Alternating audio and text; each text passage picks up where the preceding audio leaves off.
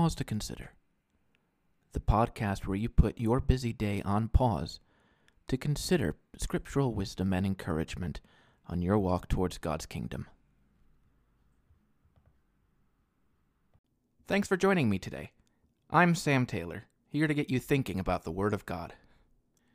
In early 2003, what appeared to be a strain of the influenza virus was spreading rapidly in China and Southeast Asia. When an American businessman fell ill in Vietnam, Italian microbiologist Dr. Carlo Urbani was called to the French hospital of Hanoi to examine him. As Dr. Urbani looked over the patient, he realized his sickness was not influenza, but rather a new, highly contagious disease. So, what he did was he immediately alerted the World Health Organization, which resulted in the most effective response to an epidemic in history. Because this new disease that he discovered would soon be called Severe Acute Respiratory Syndrome, or SARS. Dr. Urbani remained in Hanoi for a few weeks afterward, treating new SARS patients until March 11, 2003, when he flew from Vietnam to Thailand for a conference that he was to be a speaker for. And on that flight, he began to feel feverish and realized that he too had contracted SARS. He was brought to a hospital in Bangkok where he was kept in isolation. He was only able to communicate with others via an intercom. His wife spoke with him just once during his illness. She was upset with him for him risking his life treating sick patients when he had children at home and he replied by asking her, If I can't work in such situations, what am I here for?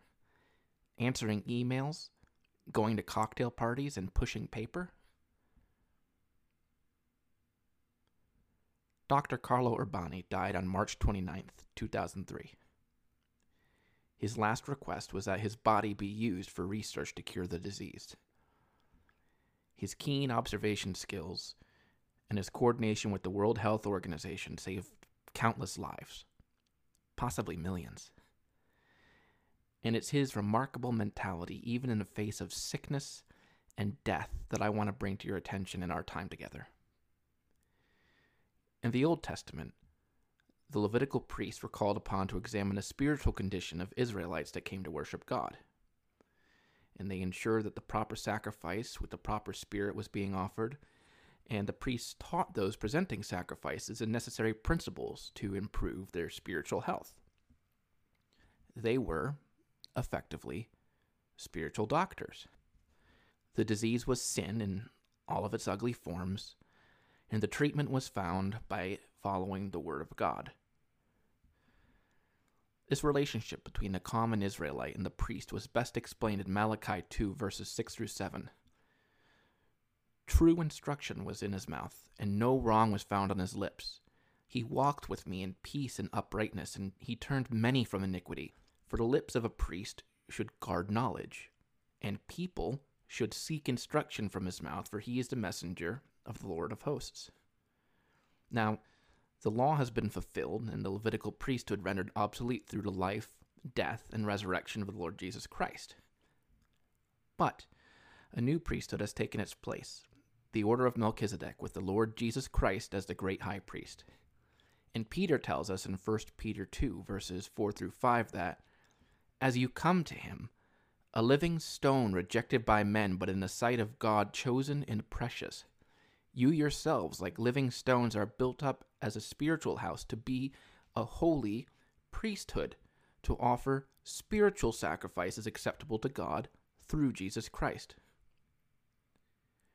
If the old priesthood, which can be likened to spiritual physicians, has been done away with, and we are called to be a royal priesthood through the Lord Jesus Christ, then it stands to follow that we are the next iteration of spiritual physicians. And that's where the example of Dr. Carlo Urbani comes in. He was a world renowned doctor, part of a Nobel Prize winning team. Yet he wasn't content with being an academic but he was invested in helping people at great personal cost. And his last words to his wife, they ring so profound when examined through a spiritual lens. If I can't work in such situations, what am I here for? answering emails, going to cocktail parties, and pushing paper?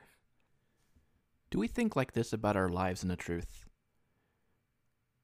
Are we content to merely be spiritual academics where we socialize at gatherings and theorize the gospel?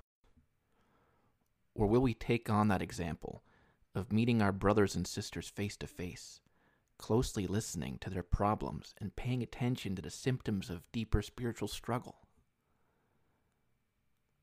The ecclesia is not a sterile lab where we can passively examine sin. The ecclesia is a hospital full of broken people desperate for relief from this body of sin and death. Sometimes we get to be the physician, giving counsel from the Word of God in the hopes that it'll treat. And sometimes we're the patient, not knowing where to turn, not knowing how to improve our condition, but desperate for relief all the same. In James 5, we're told Therefore, confess your sins to one another and pray for one another that you may be healed. That's the kind of environment we need to experience. We can't afford to just merely observe ecclesial life from the comfort of our own homes. We have to be involved and invested in caring for other at personal cost to ourselves. So let's not fall into a pattern of being so far removed from the realities of discipleship, but rather, let's be engaging, let's be kind, let's be compassionate spiritual physicians to our brothers and sisters in Christ. And let us also bear in mind that while we are called to be spiritual physicians, we are also the patients. We're all infected with the same disease. And we're all waiting for the great physician our Lord Jesus Christ to heal this world from sin and death forever. Let's reflect on the words of Malachi 4, verse 2, as we all await that true healing. But for you who fear my name, the Sun of Righteousness shall rise with healing in its wings. Thank you for spending this time with me today on Pause to Consider. If you like this devotion, share it with your friends and with your ecclesia. You can follow the Facebook and Instagram pages found in the podcast description for updates on new devotions and for availability on the major podcast platforms. If you have feedback, I want to hear about it. Email me at pause to consider podcast at gmail.com. I hope this has been helpful for you today, and I pray for God to be with you until we meet again whether it be in next week's devotion or in God's kingdom. God bless.